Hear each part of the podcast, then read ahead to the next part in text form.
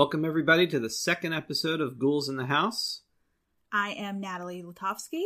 And I am Arnold T. Blumberg. And this episode, we're going to continue what we did with our premiere episode, where we're focusing a lot on movies that one or both of us consider longtime favorites, comfort viewing, which now more than ever is something we're turning to. And this episode is a movie that is probably one of my top three favorite movies of all time, regardless of genre, and it's Them from 1954, the giant ant movie.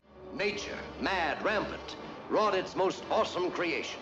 For born in that swirling inferno of radioactive dust were things so horrible, so terrifying, so hideous. There is no word to describe them.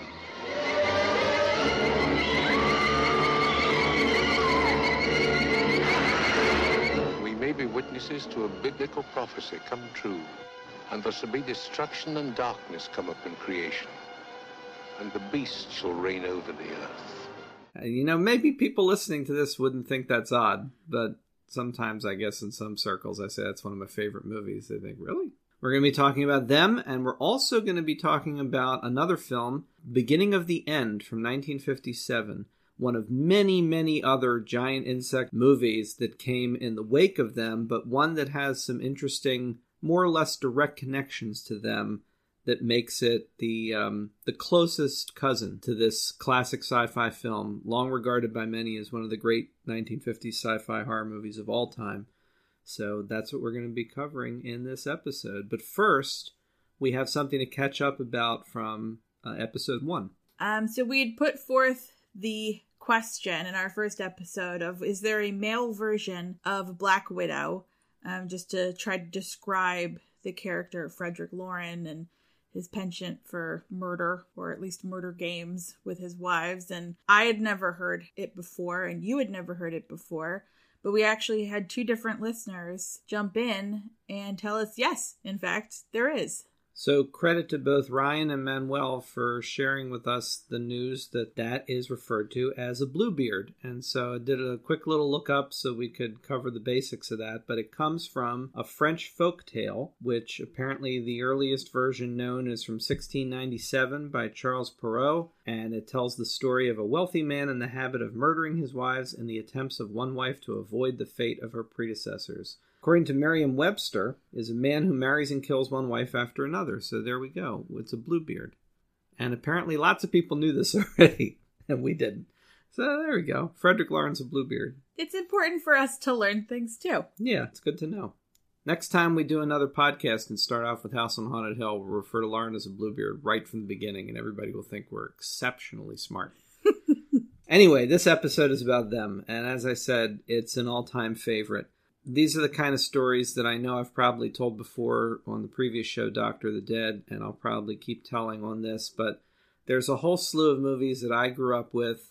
I think when you're of a certain age and of a certain time, if you grew up in the 70s and 80s, you often saw a lot of these things, if you're a sci fi and horror fan, on your local Saturday night creature feature or late night television. And for me, the two main sources for all of these films were Count Gore de Vol, who's still plugging away online, uh, but was the Saturday night creature feature on WDCA TV out of Washington, D.C.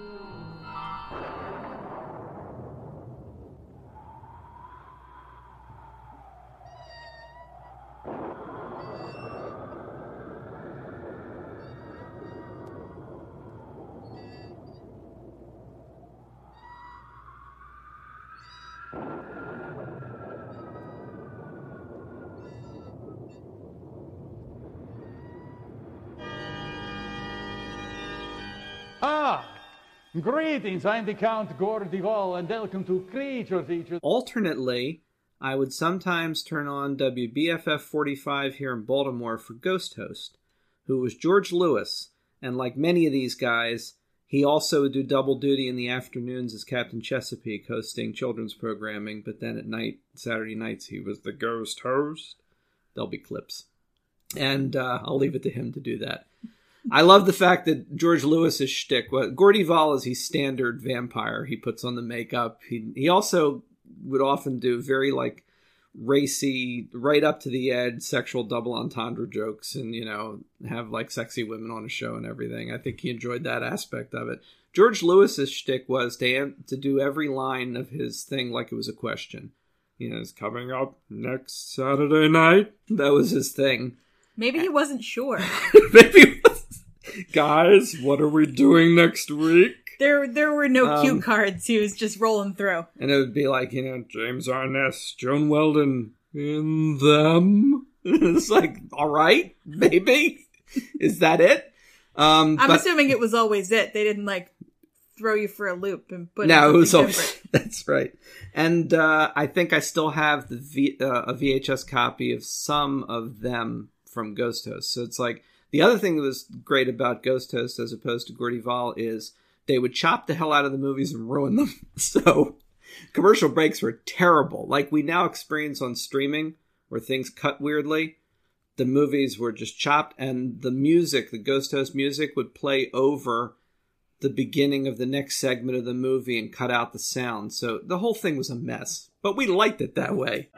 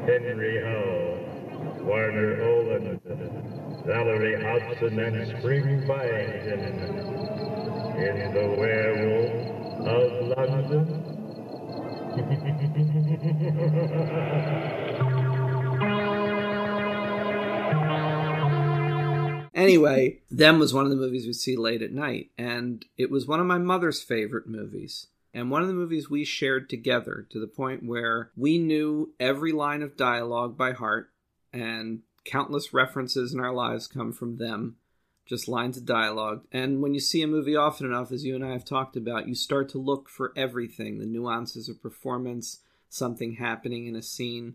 And I have dissected and rewatched this movie a million times. I also have to add for those of you who may not know Arnold or his mother, they both hate bugs like a lot, like a lot, a lot, ants in particular. But they love this movie, which I find fascinating. Can't figure it out. And not only that, there's the whole standard sequence in this that many other movies did versions of, where you always have your scientist guy brief everybody with the actual footage of the real creatures to say, here's what ants are like. And they show close-ups of all like tons of ants doing stuff. Normally, it would freak me out. I can I can watch that over and over again. It doesn't bother me a bit. But find one ant on the kitchen counter, and I will call nine one one and we'll shut it all down, start burning down the house. But them, I'm fine with that. I don't know what it is. I don't know. But if you put on like a National Geographic special and it had a feature on ants and was showing the same type of footage they have in the movie. I probably couldn't handle it for too long, genuinely. Yeah. I it's the context, and I can do it as long as Edmund Gwenn is talking about it. as long as he's doing his stuff, you know, it's like her wings will drop off. See, one has dropped off now, and it's like, okay, I can go with this. This is good. He's comforting. A lot of people know him mainly as Santa Claus from Miracle on 34th Street. For me, he'll always be Dr. Medford from them first.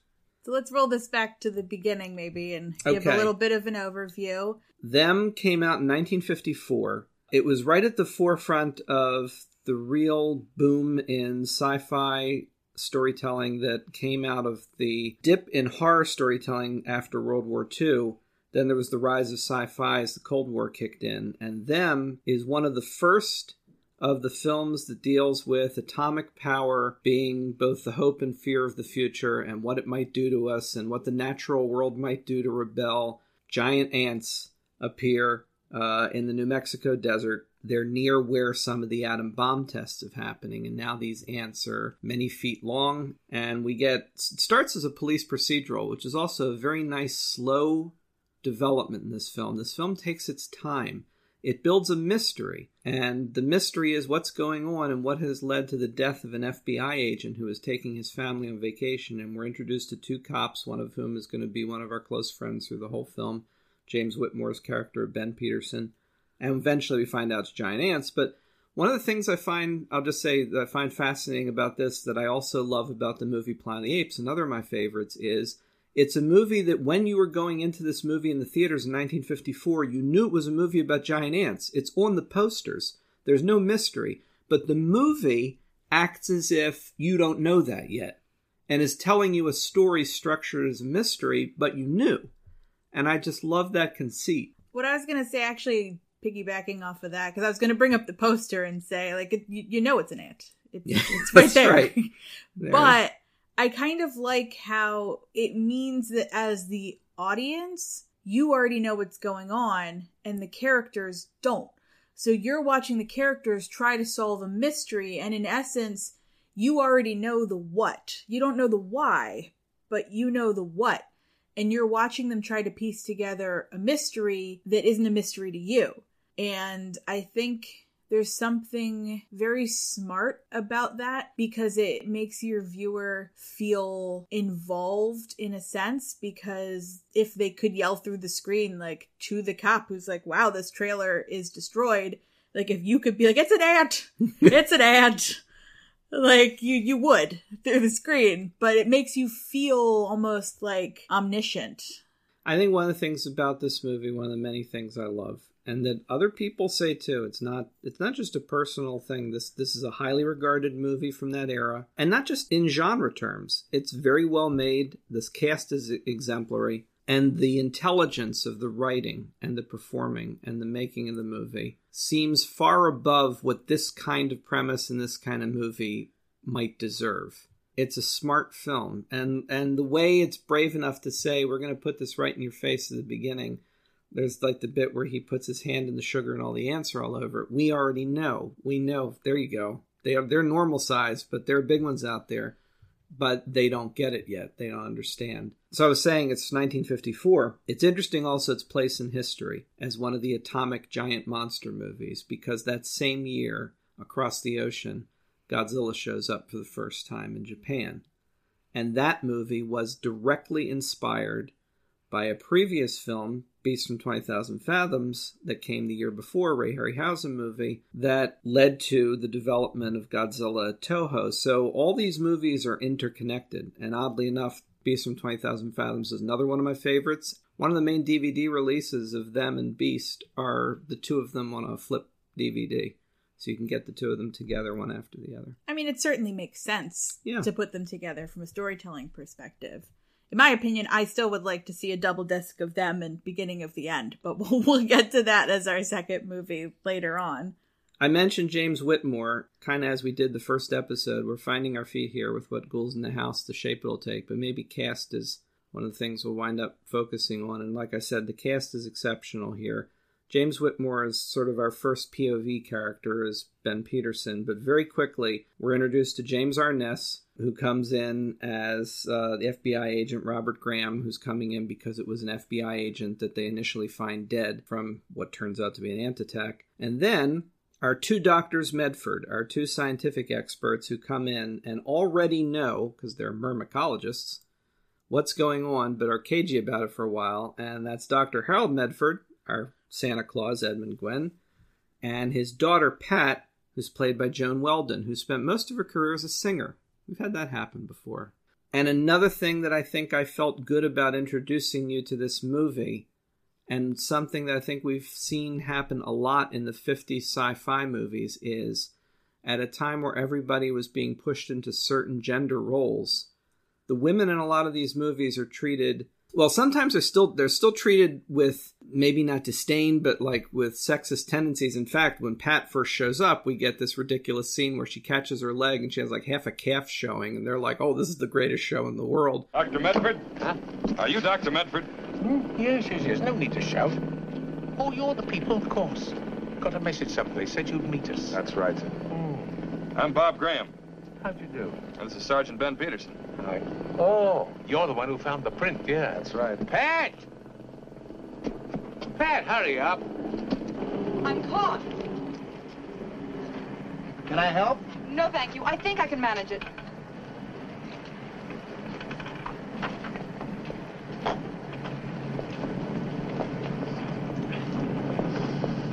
Is the other Dr. Medford gentleman, my daughter Patricia. Pat, this is the man who found the print, Sergeant, um, uh, Ben Peterson, miss. How do you do? Well, then you must be Mr. Robert Graham. Yes, ma'am. How do you do? Hello there. We've got a car waiting. We can take you to a hotel. Ah, the hotel can wait. We've got work to do. Come on, I want to read all your reports right away. Come on, Pat. Excuse me, sir. Should have had this suit pressed. He's quite a doctor, huh? Yeah. She's the kind that takes care of sick people. I think I'll get a fever real quick. Her father refers to her as doctor all the time. For many years, we built a whole little side mythology of our own about this movie. That like the mother's gone, he never treated her like a daughter; he treated her like a colleague. She's treated like an expert, Because she is an expert. and she doesn't let anyone do otherwise. There's also like the great scene where she shuts Graham down. It's like I don't have time to teach you about all this stuff. I got to go down there and find it. Let's not do this. Let's do our job. What are you made up for? I'm going with you and Ben. Oh, no, you're not. Listen, Bob, someone with scientific knowledge has to go. My father's physically unable to do it. That leaves me. That leaves you here. Now, look, we don't know what we're going to find down there or what'll happen. And there's one thing for sure. It's no place for you or any other woman. I didn't ask her to go, Robert. She wanted to. And being a scientist myself, I couldn't very well forbid her. A trained observer has to go into the nest. What for? There are more important things to find out than whether all the ants are dead. You wouldn't know what to look for. Well, you tell us what to look, Look, for. We're- Bob, there's no time to give you a fast course in insect pathology. So let's stop all the talk and get on with it.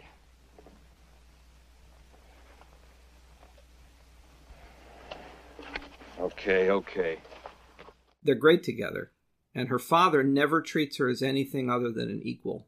It was enjoyable for me to watch because we've we've seen plenty of sci-fi movies, especially the space travel type sci-fi movies of like the 60s where you'll have women involved and on board and they're ostensibly scientists, but really you can tell they're just there to be the damsel. There was one that comes up on Mystery Science Theater a lot. This is a going to be a running theme, I think, which is uh, King Dinosaur, where you've got two couples, all of them scientists, who are going off to this planet It's one year after them too. Fifty-five. and they're supposed to be going to explore and to take samples. All the women want to do is like make sure they can get in a bath and a good meal and scream every time they see something. Like they cannot handle themselves. They see a giant bug and they freak out and just scream like unintelligibly and there's just a lot of literally dragging them around. But then you get a movie like this where not only is she capable as an expert in her field but she also is literally willing to get down and dirty. Like she's not screaming because of a giant bug. She's saying please send me down into the nest because i can't tell you what it is that you have to look for. It's a lot easier if I just go in there and look for myself, someone strap me up with a flamethrower because I gotta get in the hole. And it's like, it's very refreshing to see not just that she can hold her own from a scientific standpoint, but that she's also not shying away from tackling the problem. One of the other things about this cast is not only what great leads we have, and I mean, I have so many stories. Again, like House on Haunted Hill, this is one of those things where I think I feel a little overwhelmed about it because there's so much to talk about. Every time I see the movie, I look at something different. Just before we were recording, I was telling you about you have to really watch James Whitmore, particularly later in the movie, when he starts to recede into the distance and the Medfords sort of take the lead in the group of four that are our leads he's still always there. And it's one of the few movies where I feel the logical justification for why local enforcement or local characters are carried along through a military operation makes sense. Because unlike a lot of 50s movies that try to make the government always look great, this one is a little clearer about the idea that they're lying to the public initially. They're hiding people away, like Fess Parker, I'll talk about in a minute, who knows what's going on. And so the idea that a local cop and an FBI agent would be given military outfits and told, you're also going to handle the bazookas, may not still make sense in the real world, but at least in the movie, you feel like, yes, they're keeping them all close because they want to keep this contained. But when you watch him later in the movie, he may be sitting in the background while three other people are doing a scene in front, and Whitmore does everything in his power to make sure the camera still sees him. He'll lean in to make sure he's not cut off when somebody's in front. He does weird stuff with his face, like he's constantly trying to keep himself awake. And apparently, he pissed Arness off because he's a scene stealer, you know, extraordinaire. So it's fun watching him. And it's also fun, all the little nuances I love. There's a scene where Edmund Gwenn is telling the story about the queen ants and he says you know she's gone on her wedding flight. And there's this thing he does where he walks over to a book that's just sticking out a little bit on the file cabinet and he just pushes the book back while he's talking. There's no need for that whatsoever. It's just a beautiful little human moment. These characters are far more real than a lot of these movies would ever bother to make them and i think it's particularly interesting to me that the overarching theme in this is science good, government bad. It like kind of boils down to that. The military is ready to just blow up one of its own like cargo ships full of its own citizens because it would rather just no evidence of something happening ever drift ashore. It's also willing to just go guns blazing into a sewer where two kids are being held hostage by ants because they're thinking, whatever, like we just have to kill the ants who cares if we kill two kids and it's sort of our POV characters who are like, well, why don't you ask their mom? She's standing right behind you listening to you give this plan. And it's fascinating to me because it's not the type of mood that I would expect in a film of that era, especially coming out of World War II. I would think that there would be, I guess, sort of a veneration of both like of both government and science. You do that. You do, however, see in the movie that ultimately they listen to them. They do. Like the military listens to the Medfords and listens to Ben and Robert. They ultimately do what's right because the leadership is shown to be competent. Which uh, is how you know it's fantasy. Purely fantasy. It's not the giant ants that no. make it fantasy. It's the fact the scientists lay out their case and the military says, "Okay, why don't you take charge of this? Then what's your plan?" Yeah, and the that's the fantasy element. and the me. American government decides science should lead the way in saving people's lives. Yeah, pure fantasy. I was mentioning about the the caliber of cast. For people that love watching a lot of familiar character actors of a certain era too, there's a lot of fun stuff in this, and so many people in the smallest of parts in this if you're that type of person, you're connoisseur of character acting, big name people, just a few. William Schallert turns up at the very beginning as the guy putting the little girl in the ambulance at the beginning and saying she can get a good ride. And depending on your age, she, he's either Patty Duke's father or Gidget's father. You know what happened to her? No. Don't know her name? No. Look, take good care of her, huh? Give her a nice, easy ride right into the hospital. I'll be with her all the way. Good. Or a million other fathers, and in tons of other stuff Dub Taylor is in this, one of the most prolific Western character actors of all time. Not quite wearing his usual derby hat, but he turns up as one of the guys they investigate for possibly, um, was it the sugar shipment? Is sugar a rare cargo? Is there a black market for it? Did you ever hear of a fence for hot sugar? Richard Deacon, that people know from the Dick Van Dyke Show, is one of the reporters. I have a special press conference at 5 o'clock on a Sunday. There's tons more, including a few I didn't know. Dick York apparently turns up in this, and I'm still not entirely sure where. Booth Colman, who is one of the uh, the Dr. Zaius on television, and of course, probably most importantly, Leonard Nimoy gets a couple lines as a young guy, young military guy, who finds the report about uh, ant activity or something unusual and thinks this is something to pass up and mentions that it's TS stuff, top secret. When bigger stories are told, Texans will tell them. That ought to fit in with the kind of stuff they're looking for upstairs. Anybody found out yet what's going on in this building? No, real TS stuff. Top secret. You get to see Spock about 10 years before he first plays the role. In fact, almost exactly 10 years. And then there's the other thing, which is this movie is a linchpin in pop culture history for two main reasons. And it just shows how effective this movie was at showcasing character and acting over the usual stuff you'd expect in, in what in another film might have been considered an exploitation movie, but it's not in this. It's a character driven story where everybody is bringing their A game. And two people got incredible boosts to their career because of this. I mentioned Fess Parker. He has one scene in this as an, uh, a pilot that accidentally came across some of the ants while they were flying around. And he has kind of a comedic scene. They were zooming around like regular kamikazes. Like scared me out of my pants. Excuse me, ma'am.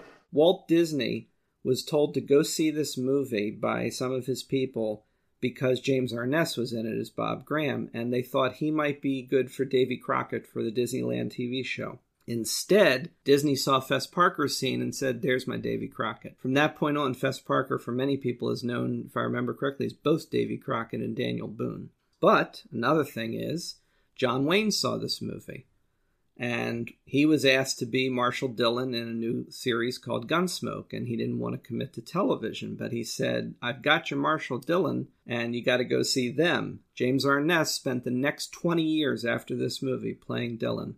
Became a television icon for generations, and it's interesting too because his brother, who we'll talk about later, also became a television icon for something different. And both of them, that's one of our main connections between them and Beginning of the End.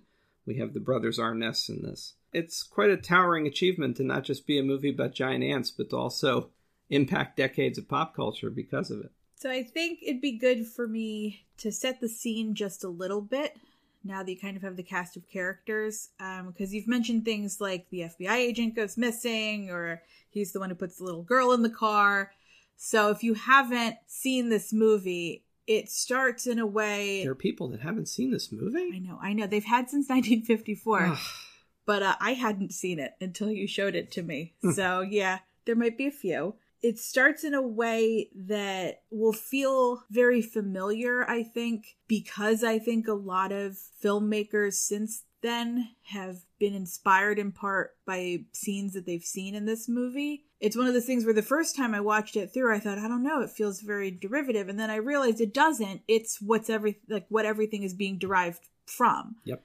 So it sort of starts with two cops who are on like the rambling desert beat where you ride up and down the highways and they see a little girl just completely catatonic just walking down the road and they obviously double back and she's not responding to them at all. When they talk to her she's just walking walking walking like in a nightgown um, and they kind of scoop her into the car and try to figure out where she came from and that's when they find the completely destroyed camper with evidence of crime, but no bodies. Everything is destroyed.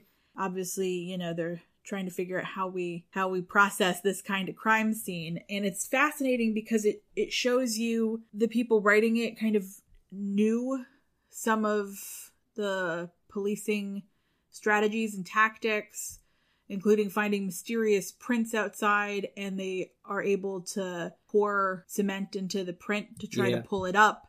And it's the kind of stuff you think is more modern, but it really isn't. I mean, there have been what is now called forensics for a long time, especially things like footprints, fingerprints, things like that. It really does start out with them just trying to solve this mystery of why was this girl walking alone? Why was she catatonic? Why is this destroyed? Why are there no bodies? And it's because it was an FBI agent on vacation that it escalates up the chain. Pretty quickly after that, escalates even further because there's more destruction in town. One of the deputies goes missing. It's just chaos, and they've never seen anything like it it kind of leads to what is one of my favorite little moments where they bring in the doctors Medford who are coming in to help and they go to see the little girl in the hospital to try to figure out what's going on. And with just excellent bedside manner and understanding of how to delicately deal with children, the elder Dr. Medford just waves a jar of formic acid under her nose until she starts screaming. And he's like, ah, theory proved. Until we get the title of the movie. too. Yeah. And what's interesting is that to me, I can see reflected from that the way in the later Halloween movies that Dr. Loomis handles children because Dr. Loomis is not a, a children's doctor. He is not. Like by the time you get to Halloween, I guess four really. It's five when we see him at the clinic. Yeah, though, at the yeah. clinic. I mean, Yeah. four, he's using a child as bait to try to get Michael Myers in a little Yeah. way. And then in five- he is setting up a whole bait scenario like he is doing to catch a predator, except it's Michael Myers. And he's just screaming at children and like slapping them around. And it's just one of those things where you're like, why, why did they put him in charge of children? But I get that same vibe from Dr. Medford because he's completely immersed in proving his theory. And in a sense, he, I think, really is just used to treating everyone like an adult. It's like, we're just going to treat everyone like they're part of this process. And given what we know about how difficult it is, particularly, well, like it's any different now, but in the 50s, for a woman like Pat to get where she is, I feel like everything about her career has been a desperate attempt to excel beyond anyone else in order to get his approval because she can't communicate with him emotionally. But as a colleague, she can work with him and achieve a connection that they couldn't otherwise. Well, in essence, she's also going into the family business, which is looking at bugs. It's also worth noting that the one doctor in that scene who rattles off all the descriptions of what's going on with the little girl is also a woman. And she runs down with him, like what's going on and, you know, how they have to deal with, you know, her not being able to talk and her, you know, catatonic state and everything. And that could just as easily have been a man in that scene. It isn't. And I thought that's kind of nice that you get that character too. There's a lot of pop culture in the late 50s that really starts to try to flip the script and push women out of work spaces and back into the home and say, "Well, I know we we let you out to come help us when everybody was off fighting, but we're going to just need you to go back inside. just go back in and uh, stay there because now everybody's back and we don't know what to do." Which is, you know, insidious in many ways but I feel like this movie instead just sort of embraces that, of course, there are working women out there. Like, of course there are, because everyone is so used to it, they've seen it.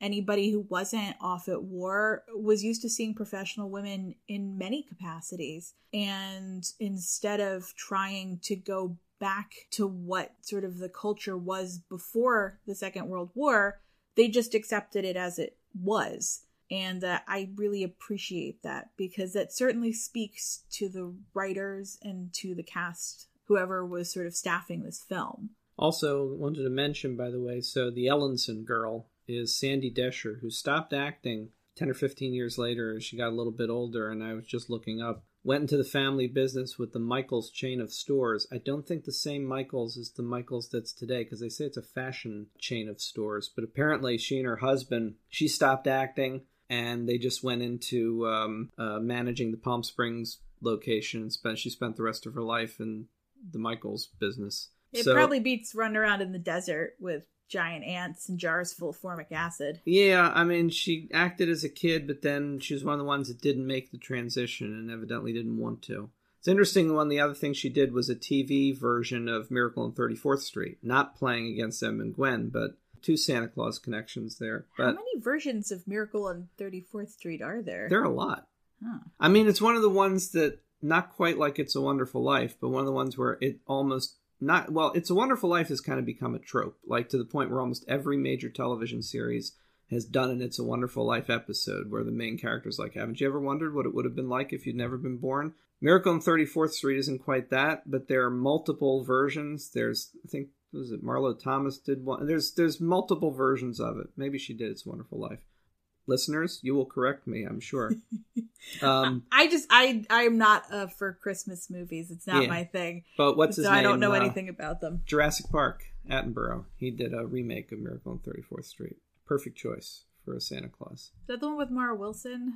Yes, I think that's right. Uh, None but- of this has anything to do with giant ants. No, but it does have to do with Edmund Gwenn, who's like, despite being a character that you read as emotionally distant, is also equally lovable. But also, one of my favorite stories about him is one that Joan Weldon always used to tell, and you can see it in the film, which is that at this point in his career, he was apparently racked with truly debilitating arthritis. He was in enormous pain all the time. And there are even scenes where he bends down. In one scene, you can see like Whitmore and Arness help him back up. And it's not just a character touch, they're lifting him. He keeps acting through the scene. And Weldon would tell the story about how he always seemed miserable and in enormous pain. And she said as soon as the camera started, he would turn on, do his lines. He was great. And she said as soon as a take was over, he would just crumple. And it's amazing both the dedication he had to the work,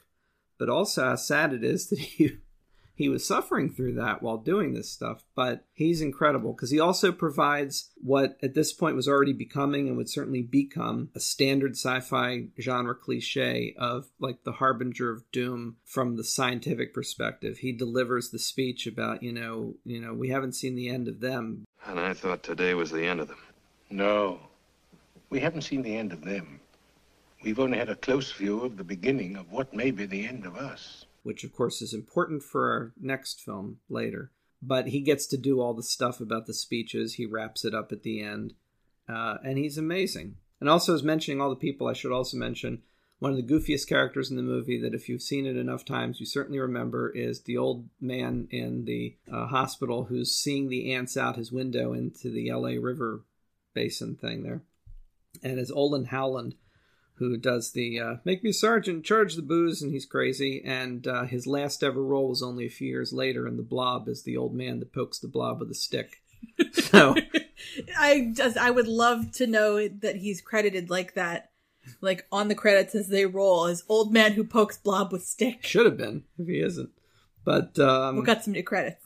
Yeah, and and if you're seeing this these days, you see it entirely correctly. I do remember, I'm pretty certain, when I was a kid, I would see it where the them title at the beginning with that exclamation point was in black and white, but it should appear in red and blue because originally the film was supposed to be in 3D.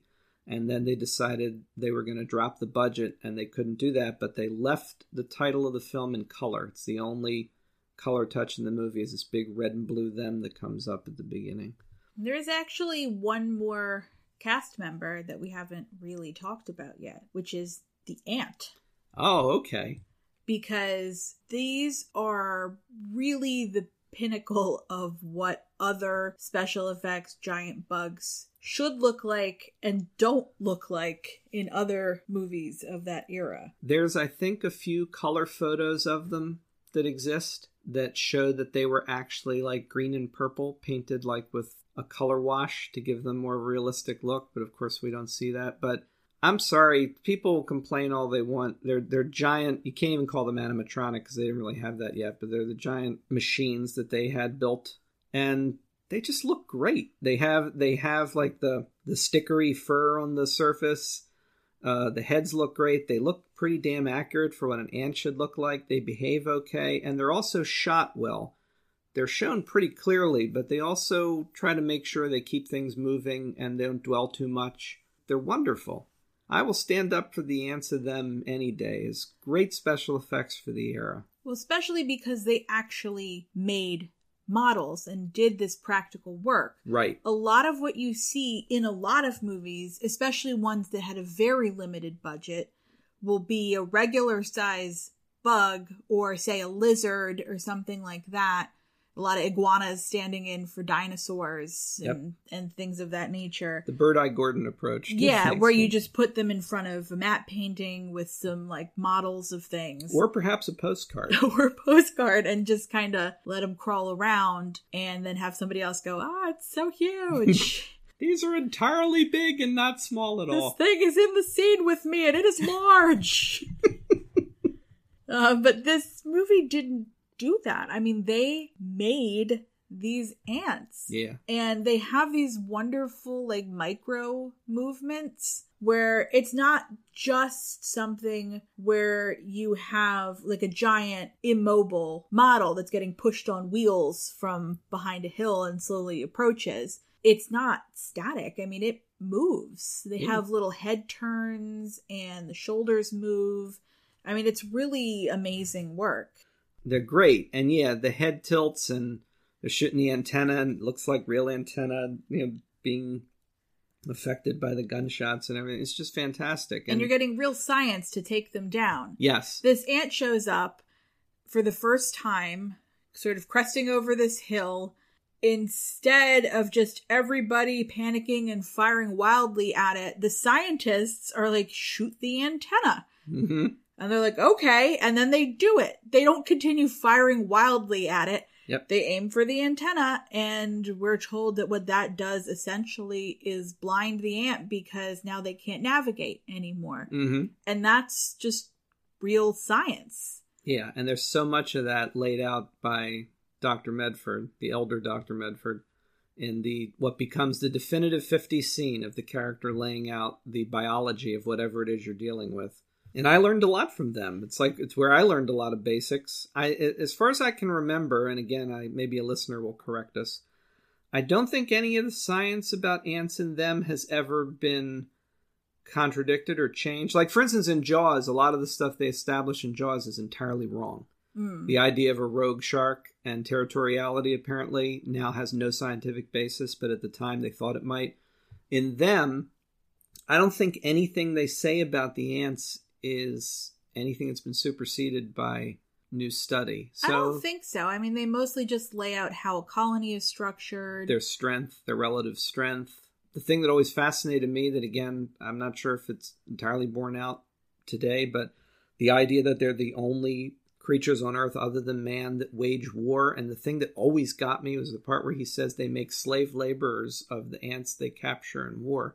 And I'm thinking that's amazing to me to think that these tiny little insects are enslaving others of their kind and using them as labor. The thought process that's going on in that is truly creepy, which makes the idea of making them larger and a threat to humanity just feel so much more immediate and powerful. And so, yeah, the are fantastic. And also, anybody that's a fan will always hear in their head the sound effect of the ant, which is one thing that is not even remotely apparently accurate, but is a sound effect that then gets used in other films. I think like Black Scorpion uses it, a number of others, but was entirely sourced from tree frogs. That's the sound you hear of the, the trilling of the ants. Although to be fair, there's never been an ant that big, Right. So we don't know what they would sound like. So I'm I'm willing to give it a pass on the science of the sound of the giant ant that's been mutated by atomic energy.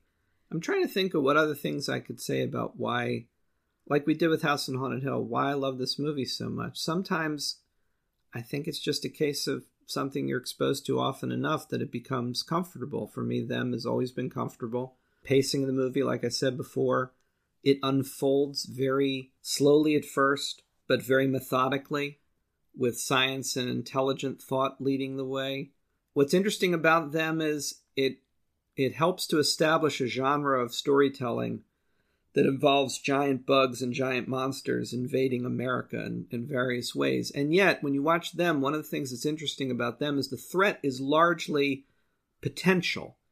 Like the ants never actually attack a city in the movie. They never do anything on a big scale. We see their effect on people in the desert.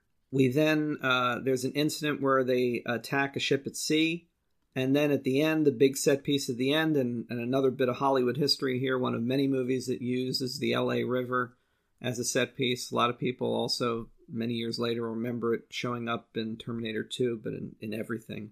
Fear of the Walking Dead, I think. Literally everything. I don't think you're Everything, allowed to film anything Buckaroo Banzai. that takes yeah. place in LA and not use Um, that. But yeah, so like the ants were building into the sewer system because it mimics their colonies well, but they never actually rise up to the surface level and start attacking yet. So the the interesting thing about them is as opposed to a lot of other films where giant monsters attack a city is they haven't gotten to that part yet.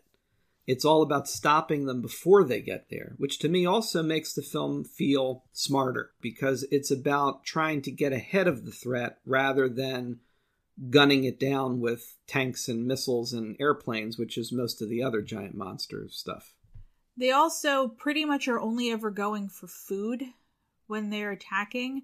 I think rolling over that trailer in the beginning is just kind of accidental because they're so close to where the colony is, as it turns out. And then they roll through a general store and like pull all the sugar out of the barrels and kind of eat their way through that. And pretty horrific, thing- pretty horrific shot of the old guy Yeah. that they killed and threw down in his uh, like his trapdoor thing. It's it's a bloody shot for a '50s movie. It's fast, but it's still very very dark.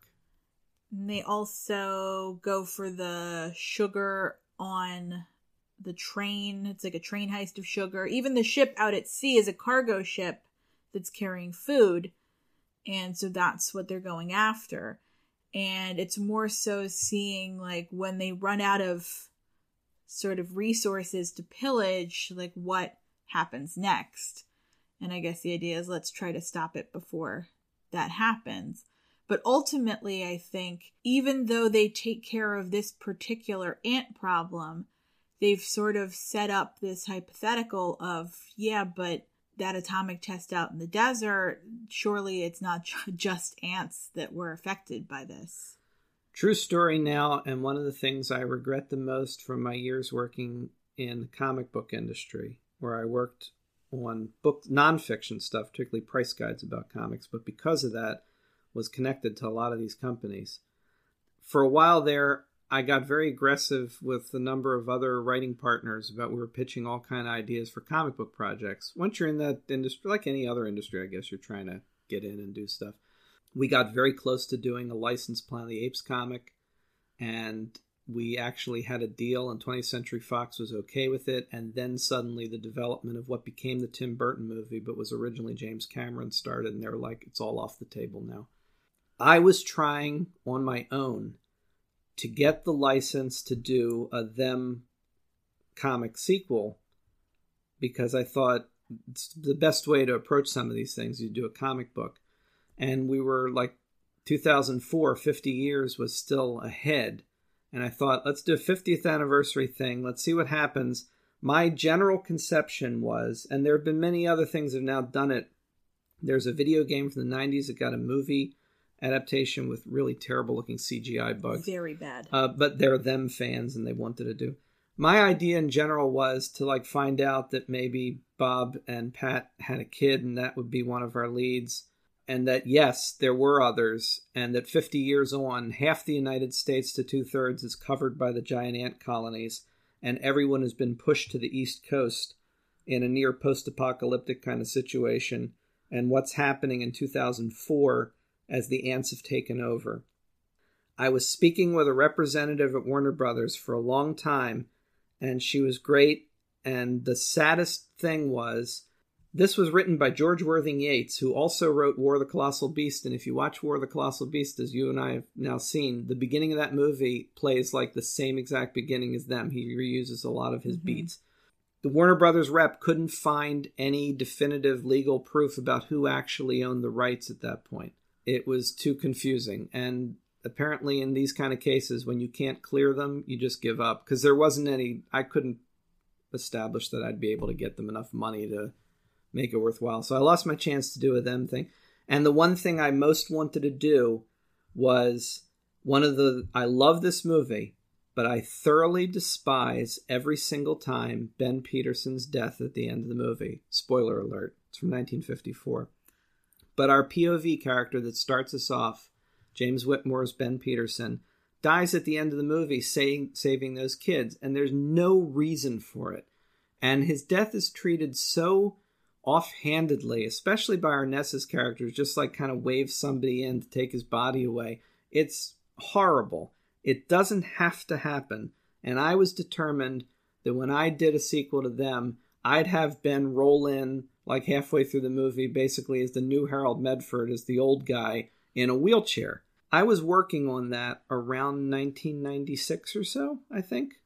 Because flash forward one year as my plans to do a them sequel fell apart, and a movie comes out called The Relic uh, about some lizard god that's uh, eating people. It's a sci-fi horror movie. I've never actually seen it. Probably I have a psychological block. All I can remember is the trailer or a clip from it. James Whitmore turns up in that movie. He rolls in in a wheelchair. And it really annoyed me because I thought somebody else out there decided if I can't do a sequel to them, I'm at least going to put James Whitmore in a wheelchair and have him show up. And I thought, oh, there's my whole beat of Ben Peterson coming back. But it just, I think, speaks to how much I love the movie. Ben.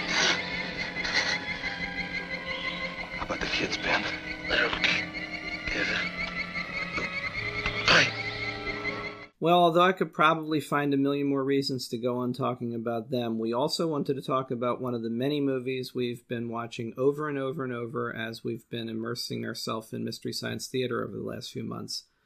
And that's the 1957 movie, The Beginning of the End, one of many films that came in the wake of them and also featured peoples, both scientists and military, fighting off a wave of enlarged insects. And in this, it's grasshoppers or locusts. Locusts. It's grasshoppers yeah. playing the part It's- of locusts. It's like when you see the credits for something and they credit the dog and it's like in the part of Bobo we have Jimmy. That's it's right. like, okay, it's a dog. And Just say the dog was played by a dog. It's grasshoppers, and probably somewhere there were locusts saying, Why don't they ever cast locusts as locusts? Why is it the grasshoppers get the gig? There are many movies that follow them's basic template and also do giant insects, giant monsters. Beginning of the End, in particular, is quite clearly directly patterned on them in many respects. It has the same basic structure, although it doesn't in any way achieve the same level of character development and pacing. Uh, it's not horrible, but it's definitely many steps below in quality. Them feels like it's still working at like a studio level of a, a very well made movie. Beginning and the end is your typical 50s schlock. But what's interesting is look at the posters of them in beginning of the end, and you'll see the exact same weird, googly eyed insect on it. So they knew what they were doing there. They were keying off the them poster art. And also, we have an Arness, or in this case, a Graves, because James Arness's younger brother, Peter, took the name Graves, from their mother's side of the family, I think, and became Peter Graves. And so both movies have an Arness as our lead. And in this case, he's the scientist uh, trying to figure out a way to stop uh, the locusts from attacking Chicago. And they do a full on attack of Chicago in this, which just shows you why them was wiser to focus on character and story and not attack a city. Because when you attack a city in beginning of the end, and you're Bert I. Gordon producing and directing a movie at a fraction of the budget of them, you you have to rely on uh, throwing grasshoppers on a postcard and tilting the postcard so they slide off of it. Not only that, but apparently he had this vision of just swarms of of grasshoppers coming into the shot except he didn't think about the fact that when you import a like strangely sized giant insect of like a regular giant size from another country they hold them in customs in quarantine for a while and not really anticipating that and packaging them almost all of them died before he got them and he didn't really have time or budget to buy more so he was left with like I don't know, it was like a dozen or less grasshoppers when he was imagining like dumping a bucket of them, like swarming over. I mean, granted, it still would have been postcards and Yeah. like little model buses that like you'd get at the toy store, but at least it would have been swarms of them. But he he didn't really think through the grasshopper import procedure. We also have as our co lead photojournalist Audrey Ames, who teams up with Peter Graves, who's Dr. Ed Wainwright. Which, by the way, Wainwright is a great name to say when you're trying to do a Peter Graves impression. But Audrey Ames, who's Peggy Castle. And I have this feeling that something building for Ghouls in the House is going to become our uh, per episode tragedy behind the scenes. Because I was looking up all these people like we did for House on Haunted Hill, and most everybody, you know, Whitmore and, and Joan Weldon went back to singing, and James Arness, of course, has long career as Marshall Dillon, and of course, we all know Peter Graves, shortly after Beginning of the End, would go on to great acclaim as the uh, head of the Mission Impossible team, among many other things, and host a biography, and then turn up in cameos in lousier movies like House Everybody on does Hill, though the at- remake. at some point. But anyway, most of these people have long careers, long lives. Uh, Peggy Castle appears to be our episode's tragedy. She died at the age of 45 in 1973. She had apparently made most of her career being the other woman in B movies. So, in a way, this might have been a very refreshing difference for her. She's the lead. She starts off the film until Graves shows up. She's basically our hero. Then she kind of sort of takes a back seat. But she doesn't him. shy away from being in the fray. She stays. Yeah, I mean, then they're a team and they're working against the the crisis, and and she's in it right to the end. Uh, she did some television, but when you start to go into her personal life, she was married four times, and then in her later years, apparently, she became an alcoholic. And the weird thing that I can't quite figure out is she was married four times, but it's her third husband that apparently found her body on the couch of her Hollywood apartment. Her death was later determined to be caused by cirrhosis. But in beginning of the end, she's one of our heroes and the one that starts everything off. We did, or rather, you did, however, note a very obvious continuity error in beginning of the end. Little bit. Yeah, just a, a scotch. Basically, she, as our POV character, is driving up the road and runs into a military roadblock, and they tell her you're going to have to go around, you can't get through. She pulls over to the side of the road, comes back to talk to the uh, the military guard, and sort of says, maybe I didn't fully explain. I'm Audrey Ames, National Wire Service. You know, how do I get through? First of all, I think one of my favorite lines in the movie, he's like, listen, like nobody gets through. And she says, well, surely that doesn't apply to the press. Oh my. And I'm thinking like an era where it's like, yes, yes, I know this is a military blockade, but obviously the press can go in. it's like you'd never have that now. You can see her carrying her camera to try to go through and then bringing it back to the car and hefting it into the passenger seat because it's it's a hell of a camera. It's worth noting it's 1957. She's not carrying like an iPhone or something. That thing is like the size of a human head. It's yeah, enormous. It's the kind that has like a handle on each side Mhm. and is like a huge box. And she kind of like hefts it into the car and drives into town to talk to the military officers just to be like, maybe I can make some inroads here. And after talking to them, says, well, can I at least go back and get my camera? You know, the they took it away from me at the roadblock. And sure enough, they show her driving back and having someone at the roadblock bring her camera back to her. So I don't know, like if she had two cameras and they took one of them, but it's a, it's definitely a continuity problem. It doesn't even need to exist.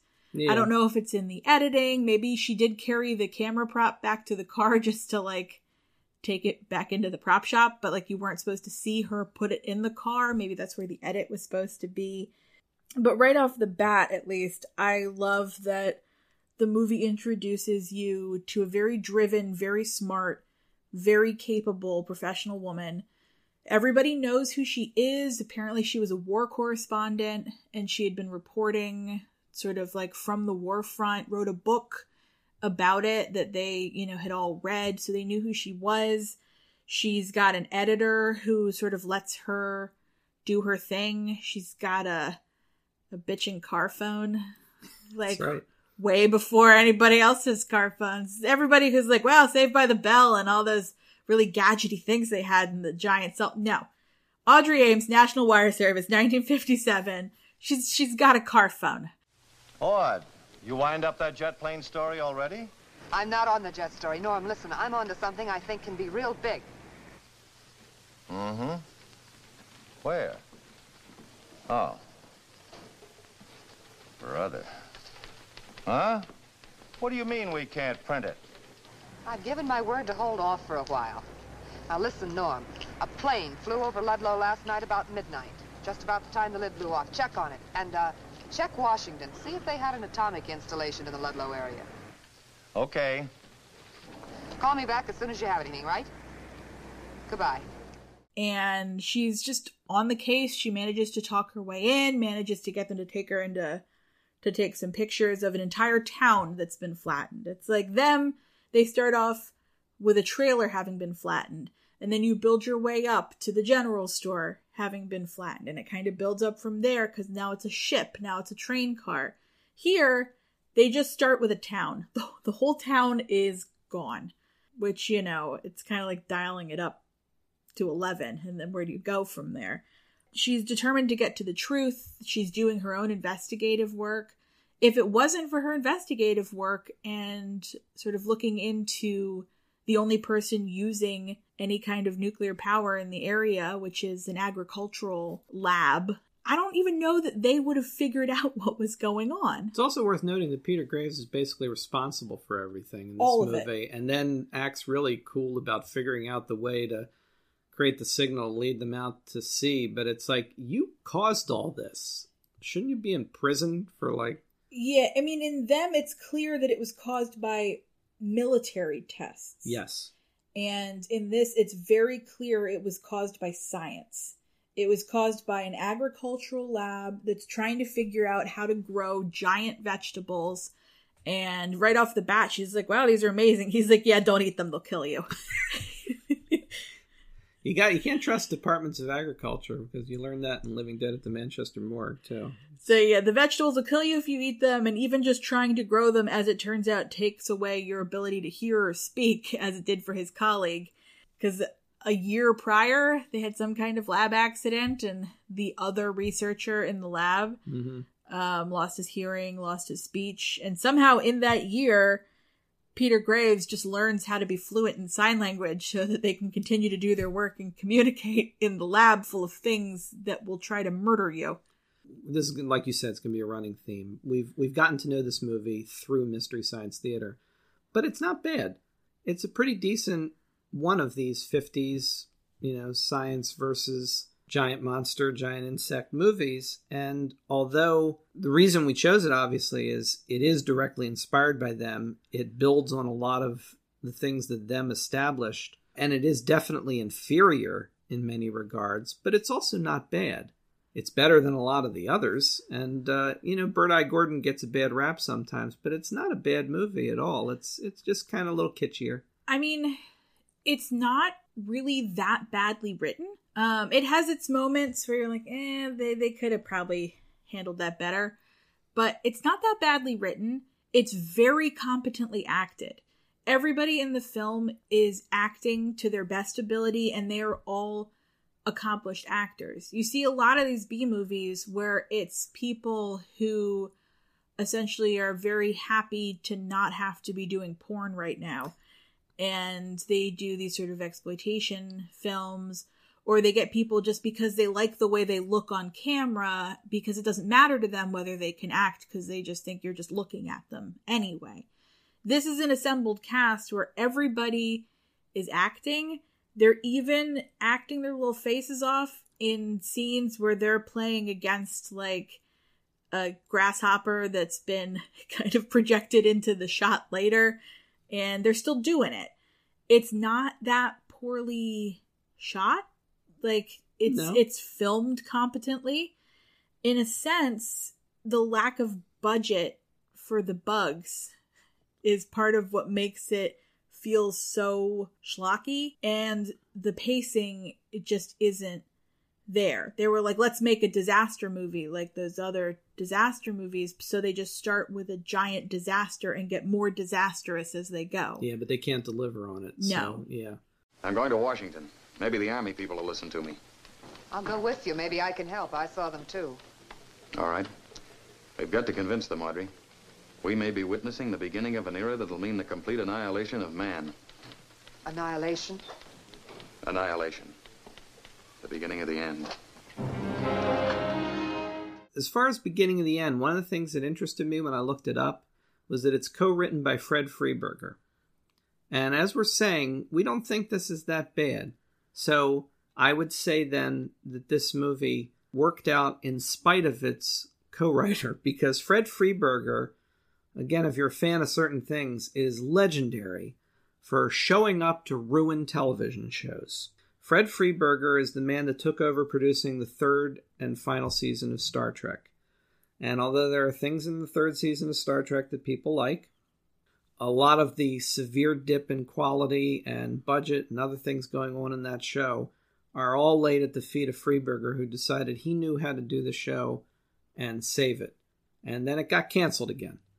He also then moved on to Space 1999. And if anybody out there is a Space 1999 fan, remember season one? How intelligent and contemplative and quiet and thoughtful that show was? And remember season two? That's Fred Freiberger. And then it was canceled. And then he moved on to the final season of The Six Million Dollar Man. Remember Six Million Dollar Man? All people my age? How great that show was? Remember the final season? Fred Freiberger, ladies and gentlemen. And then it was canceled. he co wrote Beginning and the End. How did this work out? I don't know. Maybe they locked him in a room. But somehow, maybe back then he still had it before he moved on to kill television shows. But anyway, I thought that was kind of interesting. Fred Freiberger's name turning up. Maybe he had one good idea and he used it up in beginning of the end. Yeah, that's probably it. His idea was stealing them. I also should mention music because if you're a Mystery Science Theater fan, you see all the Bert I. Gordon movies. You're certainly familiar familiar with the work of one Al Glasser and his bombastic music. But it's fine. It really is fine in in this context. But Bronislaw Kaper did the music for them. It's just so atmospheric. It has that almost universal horror sound of like decades prior, and then moves into like the bombastic military stuff. But it's it sets the mood. And both of these movies are, are fine as far as music is concerned, too. They're a great double feature.